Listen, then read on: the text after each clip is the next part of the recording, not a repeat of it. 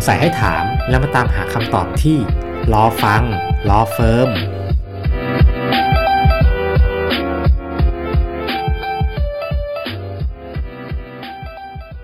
ครับ สวัสดีครับ ท่านผู้ฟังทุกท่านครับ ก็ มาพบกันอีกนะครับในรายการรอฟังรอเฟิร์มนะครับวันนี้ผมดร.สุภกิจ แย้มประชานะครับ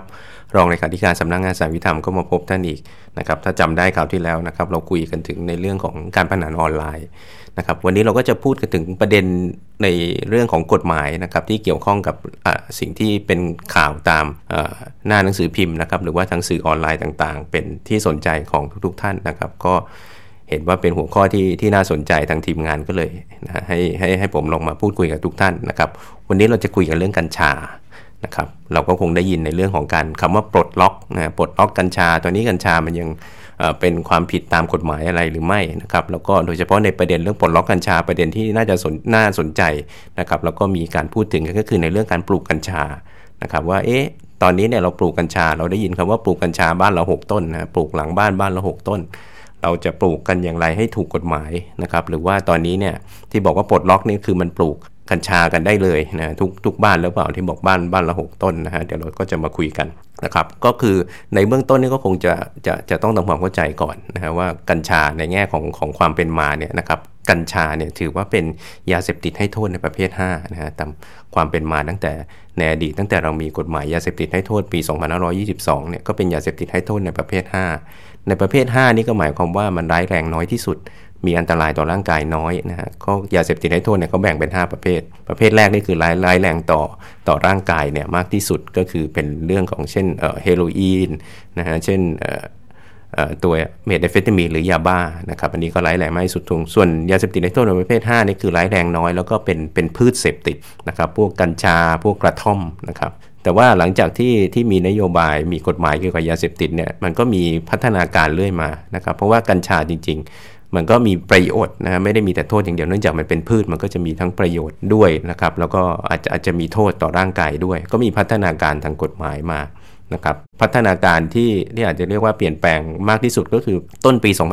2562นะต้นปี 2562เนี่ยเราก็บอกว่าในเรื่องของกัญชา ซึ่งซึ่งเดิมเนี่ยเป็นยาเสพติดให้โทษในประเภท 5 แล้วก็กฎหมายก็คือห้ามผลิตนะคำว่าผลิตกัญชาเนี่ยนะครับก็คือการปลูกนะถ้าท่านไปปลูกกัญชาเนี่ยก่อนปี 62เนี่ยนะครับก่อนปี 2562เนี่ยเรื่องของการผลิตก็คือการปลูกนะก็จะเป็นความผิดการมีกัญชาไว้ในครอบครอง การจำหน่ายกัญชาการเสพกัญชาเนี่ยก็เป็นความผิดทั้งหมดนะครับพอปี 62เนี่ยก็เริ่มมีการขยายในเรื่องของข้อยกเว้นในทางกฎหมาย ว่าให้สามารถที่จะนำกัญชามาใช้ประโยชน์ในทางการแพทย์นะครับหรือการศึกษาวิจัยอะไรต่างๆ ได้ แต่ว่ามันก็มีเงื่อนไขของการดำเนินการนะครับ แล้วก็ในช่วงเดียวกันนะในช่วงเดียวกันที่ที่มีการแก้กฎหมายเนี่ยท่านก็คงจะเคยได้ยินนะครับว่ามีพรรคการเมืองนะที่เขาก็หาเสียงนะครับในเรื่องของบอกว่าให้ให้สามารถปลูกกัญชาได้นะทุกทุกบ้านบ้านละหกต้นนะครับ อันนี้ก็คือเป็นเรื่องของมองอีกด้านหนึ่งนะครับ เมื่อสักครู่เราบอกว่ากฎหมายตั้งแต่ปี 62เนี่ยมีการคลายตัวในเรื่องของกัญชา บอกว่าถ้าเป็นการใช้เพื่อประโยชน์ในทางการแพทย์ หรือว่าประโยชน์ในการศึกษาวิจัยเนี่ยก็สามารถที่จะทำได้ แต่ว่าเรื่องปลูกกัญชาบ้านละหกต้นเนี่ยอันนี้จะมองในเรื่องเศรษฐกิจนะครับก็คือว่ามองว่ากัญชาเนี่ยเป็นพืชทางเศรษฐกิจ ซึ่งส่วนประกอบต่างๆ ของต้นกัญชาเนี่ยก็สามารถที่จะเอาไปใช้ประโยชน์อย่างอื่นได้นะเอาไปทำอาหารทำเครื่องดื่มชูกำลังอะไรต่างๆนะครับหรือว่าแม้กระทั่งอาจจะ เรื่องของเส้นใยอะไรต่างๆ ก็จะเป็นประโยชน์ในอุตสาหกรรมสิ่งทออะไรได้ด้วยนะครับ อันนี้ก็เป็นประโยชน์ในทางเศรษฐกิจซึ่งมีการพูดถึงนะครับ แต่ว่ามันก็ยังยังไม่มีการคลายตัวของกฎหมาย ที่เราบอกว่ามีการคลายตัวหรือว่ามีการปลดล็อกในเรื่องของกัญชาเนี่ยนะครับ ก็ประมาณช่วงปลายปีที่แล้วปลายปี 2563 นะช่วงเดือนธันวาคม 2563 เนี่ยก็มีประกาศกระทรวงสาธารณสุขนะครับออกมากำหนดนะครับว่า ไอ้กัญชาที่บอกว่ามันมันมันผิดกฎหมายหมดเนี่ยนะครับเขาก็ยกเว้นนะครับให้บางส่วนของกัญชาเนี่ยมันไม่เป็นยาเสพติดให้โทษในประเภท 5 อีกต่อไปนะครับ ซึ่งสิ่งที่สิ่งที่กฎหมายบอกว่ายังถือว่าเป็นยาเสพติดให้โทษประเภท5นะในส่วนของกัญชาเนี่ยก็จะมีอยู่แค่ 2 ส่วนก็คือช่อดอกนะครับกับตัวเมล็ดกัญชานะที่ที่ถ้าเกิดว่าท่านไปครอบครองนะครับหรือว่าท่านไปไป ไปเสพไปจำหน่ายอะไรเนี่ยนะครับ ก็ยังมีความผิดอยู่ก็คือส่วนของช่อดอกกับส่วนของกัญชาททีนี้พอกฎหมายบัญญัติแบบนี้มีมีมีประกาศกระทรวงสาธารณสุขออกมาแบบนี้นะครับ เราก็จะได้ยินนะคำในเรื่องของการให้สัมภาษณ์หรือว่าการให้ข่าวนะจากกระทรวงสาธารณสุขก็พูดถึงในเรื่องของการที่เหมือนกับจะจะส่งเสริมนะฮะการส่งเสริมให้ให้ประชาชนเนี่ยนะครับ ปลูกกัญชา ก็คือไอ้ไอ้สิ่งที่มีการหาเสียงกันไว้นะฮะในเรื่องของการปลูกกัญชาบ้านละหกต้นเนี่ยนะครับ มันก็มันก็กลับมาอีก นะครับในเรื่องของของผลประโยชน์ ในเรื่องของการที่บอกว่ากัญชาเป็นพืชเศรษฐกิจนะครับแต่ทีนี้ทุกอย่างมันมีเงื่อนไขทางกฎหมายนะก็คือว่าสิ่งที่จะมามาคุยกับทุกๆท่านก็คือว่าในเรื่องของการปลูกกัญชาที่บอกว่าปลูกได้บ้านละหกต้นเนี่ยมันก็ไม่ได้หมายความว่าท่านท่านอยู่ดีๆนะแต่ละบ้านก็ไปขออนุญาตปลูกแล้วก็ปลูกได้เลย 6 ต้นนะครับมันก็มีมันก็จะมีเงื่อนไขในทางกฎหมายนะของของของมันอยู่นะครับซึ่งถ้าถ้าเราเทียบเคียงนะครับจริงๆ กัญชาเนี่ยเขามี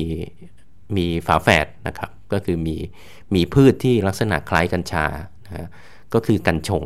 นะครับ แต่ว่ากัญชงเนี่ยตัวในแง่ของความเป็นสารเสพติดในกัญชงเนี่ยมันมีน้อยกว่ากัญชา เพราะฉะนั้นการควบคุมในทางกฎหมายเนี่ย ของกัญชงเนี่ยจึงน้อยกว่ากัญชานะครับนโยบายก็เป็นอย่างนั้นมาตลอด แล้วก็ถ้าพูดในแง่ของการปลดล็อกเนี่ยกัญชงเนี่ยนะครับกฎหมายเขาปลดล็อกกัญชงไปแทบจะเรียกว่าทั้งหมดแล้วก็หมายความว่าในการปลูกกัญชงเนี่ยเงื่อนไข ในการขออนุญาตปลูกอะไรต่างๆเนี่ยมันไม่ได้เคร่งครัดนะครับเหมือนกรณีของกัญชา ทีนี้ถ้าเป็นกรณีของกัญชาเนี่ยถ้าท่านจะปลูกนะครับในเบื้องต้นเนี่ยนะครับเงื่อนไขต่างๆ ในการขออนุญาตปลูกกัญชาเนี่ยมันไม่ได้เป็นเงื่อนไขที่เพิ่มเติมนะครับมาจาก กรอบของกฎหมายในเรื่องของการใช้กัญชาเพื่อประโยชน์ในทางการแพทย์นะครับซึ่งมีมีกรอบของกฎหมายที่ออกแบบกันไว้ตั้งแต่ปี 2562 นะครับซึ่งในตัวในตัวพระราชบัญญัติยาเสพติดในตัวที่แก้ปี 62 เนี่ยนะครับเขาก็จะกำหนดเงื่อนไขของการที่จะขออนุญาต คือหลักๆเนี่ยหน่วยงานที่จะขออนุญาตปลูกกัญชานะครับก็จะเป็นเรื่องของหน่วยงานของรัฐนะครับเป็นเรื่องของมหาวิทยาลัยอะไรต่างๆ ที่ที่ที่เราเห็นกันพอมีกฎหมายปี 62 แต่ว่าในช่วงปัจจุบัน นะครับพอเราปลดล็อกกัญชาหมายถึงว่าเฉพาะช่อดอกกับมเมล็ดกัญชาที่เป็นความผิด เพราะฉะนั้นส่วนอื่นก็น่าจะเอาไปใช้ประโยชน์ได้ ทางนี้ทางกระทรวงสาธารณสุขก็พยายามที่จะนะครับประชาสัมพันธ์แล้วก็รณรงค์ให้ประชาชนเนี่ยก็คือใช้ประโยชน์จากตัวกฎหมายนะฐานเดิมของปี 62เนี่ยนะครับเข้ามาในเรื่องของการขออนุญาตปลูกนะครับโดยมีการทดลองที่ที่จังหวัดบุรีรัมย์ก็เป็นโนนโนนมาลัยโมเดลนะครับ ทีนี้กฎเกณฑ์อย่างที่บอกว่ามันมันเป็นเป็นกฎเกณฑ์การขออนุญาตการปลูกกัญชาเพื่อประโยชน์ในทางการแพทย์นะครับ เพราะฉะนั้นกฎหมายก็ออกแบบมาแบบนี้นะครับว่าถ้าสมมุติว่าท่านเป็นประชาชนทั่วไป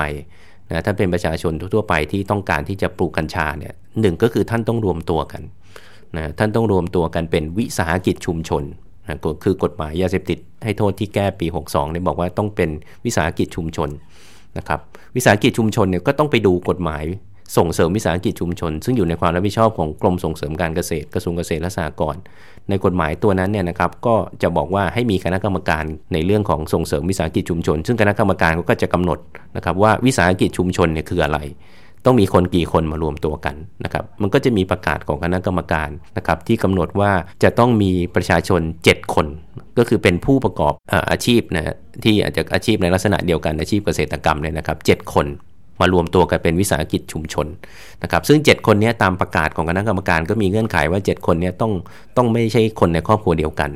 แล้วก็ไม่ได้มีชื่อในทะเบียนบ้านเดียวกันนะเพราะฉะนั้นท่านก็ต้องรวมตัวกันจริงๆนะครับมีการรวมตัวกันของผู้ประกอบ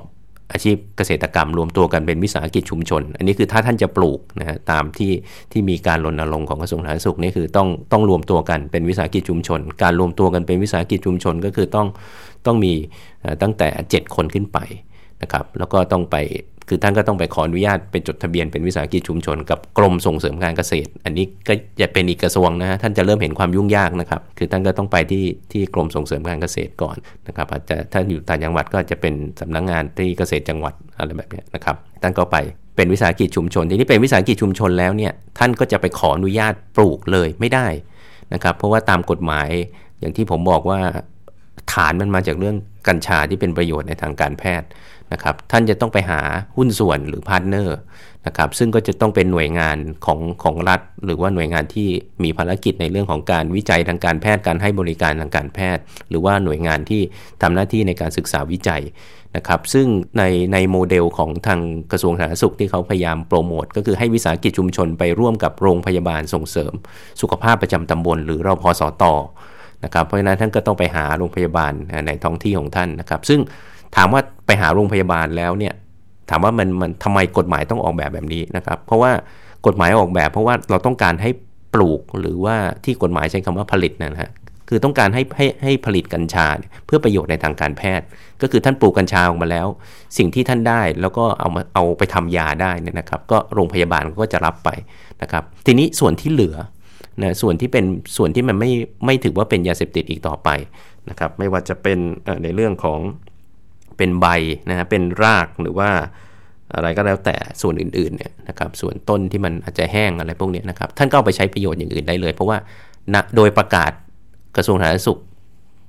ที่ออกเมื่อธันวา63เนี่ยคืออันนี้มันไม่เป็นยาเสพติดแล้วแต่ว่ามันจะไม่เป็นยาเสพติด คือส่วนอื่นของกัญชามันจะเอาไปใช้ประโยชน์ได้ก็ต่อเมื่อ ต้นกัญชาที่ท่านปลูกที่ท่านผลิตเนี่ยเป็นต้นกัญชาที่ได้รับอนุญาตในการปลูก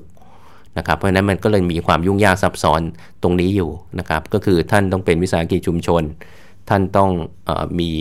partner มีหุ้นส่วนนะฮะเป็นโรงพยาบาลเป็นหน่วยงานต่างๆ ของรัฐ แล้วก็ท่านก็ไปขออนุญาตในการขออนุญาตในหลัก ๆ หน่วยงานที่เขาดูแลก็คือถ้าเป็นส่วนกลางก็คือสำนักงงานคณะกรรมการอาหารและยานะครับหรืออยนั่นเองนะครับเขาจะมีกองควบคุมวัตถุเสพติด นะครับตรงนั้นก็จะเป็นส่วนกลาง ส่วนภูมิภาคก็จะไปไปสำนักงงานสาธารณสุขจังหวัดหรือสสจนะครับก็ก็จะเป็นเป็นเรื่องที่ไปขออนุญาต ในการขออนุญาตเขาจะมีหลักเกณฑ์นะมีแบบฟอร์มต่างๆ ท่านต้องทำในเรื่องของแบบแปลนในเรื่องของแปลงที่ท่านจะปลูกนะครับในในในเรื่องรายละเอียดต่างๆ แล้วก็ในการปลูกก็จะต้องมีการปักป้ายมีอะไรต่างๆ มีการควบคุม กับมีการวิเคราะห์ผลผลิตนะครับว่าผลผลิตที่ท่านได้มาเนี่ยเป็นยังไงแล้วก็ ไอไอส่วนต่างๆ ที่ท่านเอาไปใช้ประโยชน์ได้ สมมุติว่าท่านปลูกแล้วเนี่ยส่วนที่เป็นช่อดอกเป็นเมล็ดเนี่ยท่านส่งให้ทางโรงพยาบาลเขาไปทำน้ำมันกัญชาทำยาอะไรต่างๆนะครับส่วนที่เหลือเนี่ยตามกฎหมายนะท่านก็ไปใช้ประโยชน์อย่างอื่นได้ แต่ว่าในการไปใช้ประโยชน์เนี่ยมันก็จะต้องสามารถที่จะติดตามได้นะครับว่าว่าอันนี้มาจากต้นไหนมาจากใครปลูกนะครับตรงนี้ก็จะเป็นรายละเอียดขั้นตอนต่างๆ เพราะฉะนั้นในเบื้องต้นก็คือว่า ถามว่าปลูกเนี่ยปลูกไอ้ไอปลูกกัญชาบ้านเรา 6 ต้นเนี่ยนะครับมันปลูกได้ไหมก็คือปลูกได้แต่เงื่อนไขมันค่อนข้างอย่างที่อย่างที่ผมบอกนะครับแล้วก็ในแง่ของจำนวนการปลูกเนี่ยก็คงจะต้องเป็นเรื่องที่ที่หน่วยงานที่เขาได้รับอนุญาตนะครับหน่วยงานที่มีหน้าที่ในการให้ให้ให้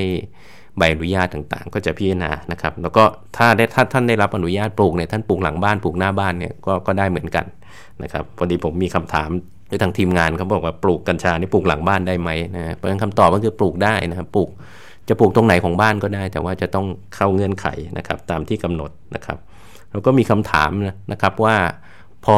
คือคือถ้าเราเป็นชาวบ้านธรรมดาเป็นประชาชนทั่วไปนะครับ แล้วเราเห็นประกาศกระทรวงสาธารณสุข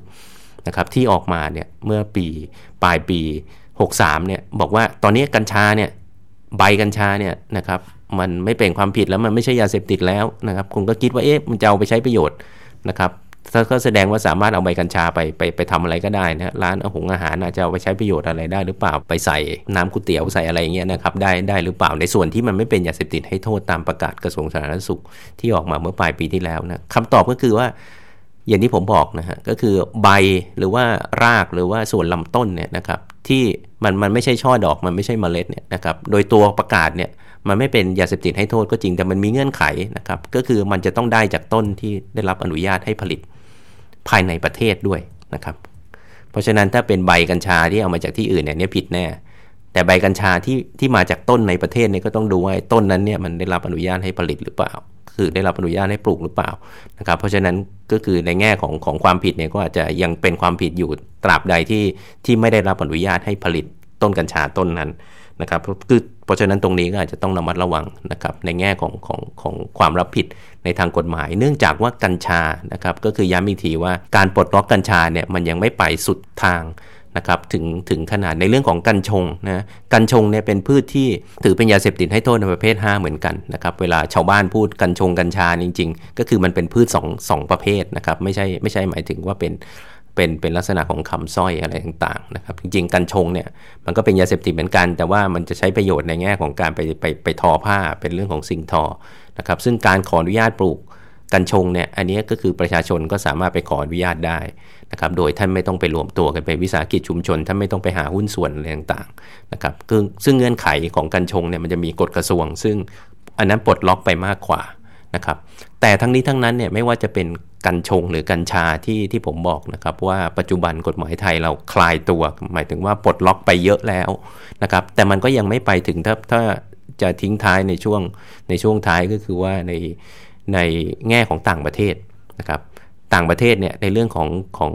พืชเสพติด เช่นกัญชาเนี่ยนะครับ คือแน่นอนในเรื่องประโยชน์ในทางการแพทย์เนี่ยเขาก็ยกเว้นอยู่แล้วนะครับ เรื่องประโยชน์ในทางเศรษฐกิจก็แน่นอน แต่เข้าไปถึงในเรื่องของการที่ที่ที่เราบอกว่านโยบายปลูก นะบ้านเรา 6 ต้นเนี่ยจริงๆ ต่างประเทศเขาก็มีนะครับแล้วผมเชื่อว่าเราก็คงนะได้ยินจากต่างประเทศ แล้วก็เอามาพูดกันในประเทศไทย แต่ว่าต่างประเทศเวลาเขาพูดถึงอย่างในหลายมลรัฐในสหรัฐอเมริกา หรือว่าในหลายประเทศใน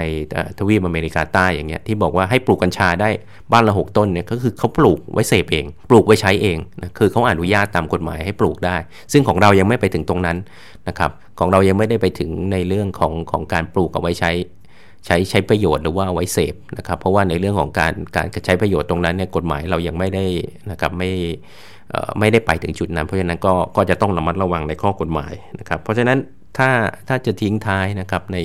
ในเรื่องของในชั้นเนี้ยนะครับก็คืออยากจะให้ทุกทุกท่านเราเข้าใจตรงกันว่าการปลูกกัญชาเนี่ยปัจจุบันเนี่ยสามารถทำได้ แต่มันมีเงื่อนไขนะครับที่ต้องการให้ได้ผลผลิตของกัญชาไปใช้ประโยชน์ในทางการแพทย์ ครับส่วนอื่นๆในแน่นอนอาจจะเป็นประโยชน์ในทางเศรษฐกิจ แต่การขออนุญาตเนี่ยมันอยู่ในกรอบของของการขออนุญาตปลูกเพื่อประโยชน์ในทางการแพทย์อยู่นะสำหรับกัญชา เพราะฉะนั้นท่านต้องรวมตัวเป็นวิสาหกิจชุมชนนะครับแล้วก็ท่านก็ต้องทำตามเงื่อนไขตามกฎหมายส่งเสริมวิสาหกิจชุมชนนะครับแล้วก็ท่านต้องไปหาหุ้นส่วนที่จะดำเนินการนะครับซึ่งตามที่กระทรวงสาธารณสุขเขาพยายามรณรงค์นี่ก็คือหุ้นส่วนก็คือต้องเป็นโรงพยาบาลนะครับโรงพยาบาลส่งเสริมสุขภาพประจำตำบลนะครับแล้วก็ เงื่อนไขต่างๆเนี่ยเขาก็จะจะจะมีเงื่อนไขในการดำเนินการนะครับ เพราะฉะนั้นก็ยังไม่ใช่นะฮะในเรื่องของการบอกให้ทุกคนทุกบ้านสามารถปลูกได้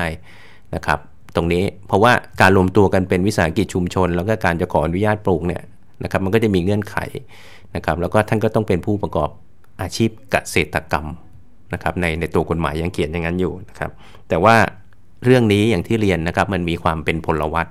นะครับแน่นอนวันนี้เราพูดกันนะครับในอนาคตในอีกเดือนหน้า 2 เดือนนะครับหรือ 1 ปีเนี่ยนโยบายในเรื่องนี้ก็อาจจะเปลี่ยนไปเราก็อาจจะได้มาพูดคุยกันอีกนะครับเพราะว่าถ้าเทียบเคียงกันนะเราวันนี้เราพูดถึงกัญชาเราจะไปแตะเรื่องกัญชงบ้าง มันยังมียาเสพติดให้โทษในประเภท 5 อีกอีกประเภทหนึ่งนะคือกระท่อมนะกระท่อมตอนนี้ปลดล็อกแบบสุดซอยไปแล้วก็ก็คือกระท่อมนี้คือไม่ใช่ยาเสพติดให้โทษในประเภท 5 เลยไม่ว่าส่วนใด